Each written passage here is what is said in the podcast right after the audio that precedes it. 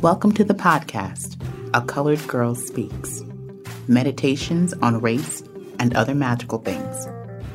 A collection of personal essays on race, culture, and politics through the prism of identity, memory, and history. An intimate and often painful commentary on race in America and the way forward. Essays are by Andrea Hunter and are narrated by Tierra Moore. So, at last, this colored girl speaks. Episode 4 I Am of Her. Prologue. With her tuition money pinned close to her bosom after a long day's bus journey from South Florida, my mother and her younger sister Clarice crossed the Georgia state line on their way to Fort Valley State College, a Negro college in the city with whom it shared its name. It was 1957. The Greyhound bus stopped for more passengers and a change of driver when old Jim Crow stepped up too. The new driver scanned the passengers, and there the two sisters sat, right up front, where they had been since leaving Florida. You gals move on back, he said. Clarice began to gather her things with a sharp glance to her sister to signal the silent conversation colored people often had in front of whites. Merk, Clarice said aloud, knowing they were not going anywhere, but prodding anyway. The bus driver repeated with firmness, Y'all hear? My mother did, of course, and speaking to her sister, not the commandment, replied, We've been sitting here since before Miami, and I will not move.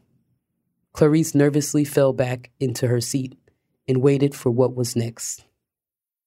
The driver again looked at my mother, and his eyes lifted toward the back of the bus.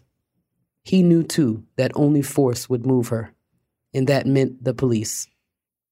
The driver kept his body firm a show of his authority, but then settled into his perch in the driver's seat and in the next moment announced, We're pulling out. Maybe he thought, I got a schedule to keep. Or maybe it was the way my mother looked right through him, like my daddy said she had a way of doing.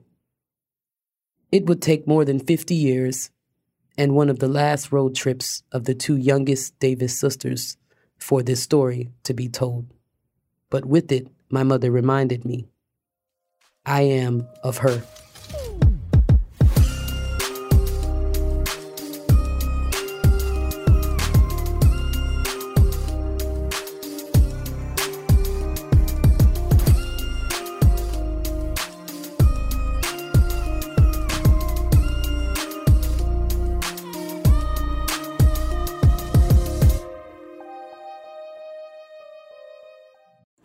Of her.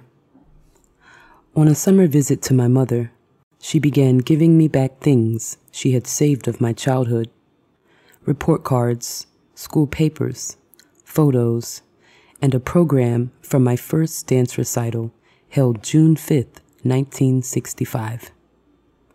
Nearly 50 years passed. It was discolored with age, but well preserved, having survived the onslaught of Hurricane Andrew in 92.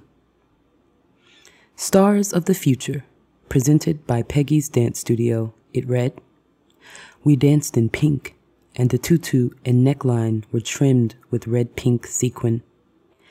I remember the excitement. I was a ballerina. It was my first year of ballet and tap, and my first recital. As I read through the program, it occurred to me for the first time. We were all black girls dancing together. In all these years, I had never thought of this.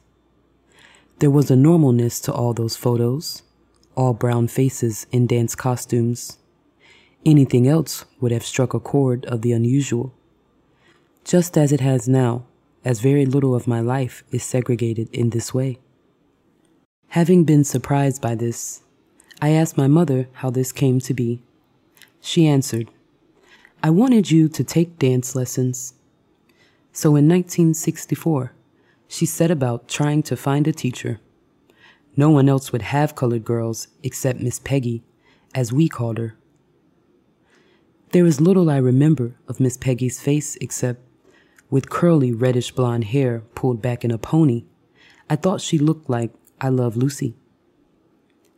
Miss Peggy would not mix colored girls with white, but she agreed to do a class if my mother could find enough colored girls for one, which my mother did. Ten girls, all from my community, with skin from ivory to the darkest brown. Miss Peggy must have been brave to do this in 1964, as no one else would, just as audacious it was for my mother to ask. The dance studio was a converted Florida room in Miss Peggy's home, in a neighborhood where none of us did or could have lived. After many months of classes and rehearsals, we performed that June night, 7:30 p.m in the service club of the Homestead Air Force Base for a number entitled We're Tiny Tots. We were in Act One, the fourth act of Girls Before the Dance, The Prima Ballerina, a solo featuring Miss Peggy's star dancer. This would be the first of many ways my mother pushed me across the color line, as if it was no more than a fragment of the imagination of those who drew it, and no one defied her. Throughout my youth, my mother and I integrated all kinds of white spaces that never included the likes of me, the elementary school, brownies, Girl Scouts, cheerleading, and the cadets. I went survival camping, canoed down the Peace River, and waved in the Homestead Rodeo Parade, and helped to build a float with the gigantic hot pink cowboy hat for a parade colored folks long avoided. I trick or treated and went caroling in neighborhoods where black children never considered going. And for most, I was the only colored girl among them, or was accompanied by two family friends, Val and Lisa, as we shattered the color line without knowing. There was no place my mother believed we could not be because we were colored, and the world was catching up to where she had always been. So, I was on the front lines of a movement, though I did not know it then. And so were all the other Negro children of my generation in the South who were called to do something that had not yet been done. Something the nation still was quite not ready to do desegregate.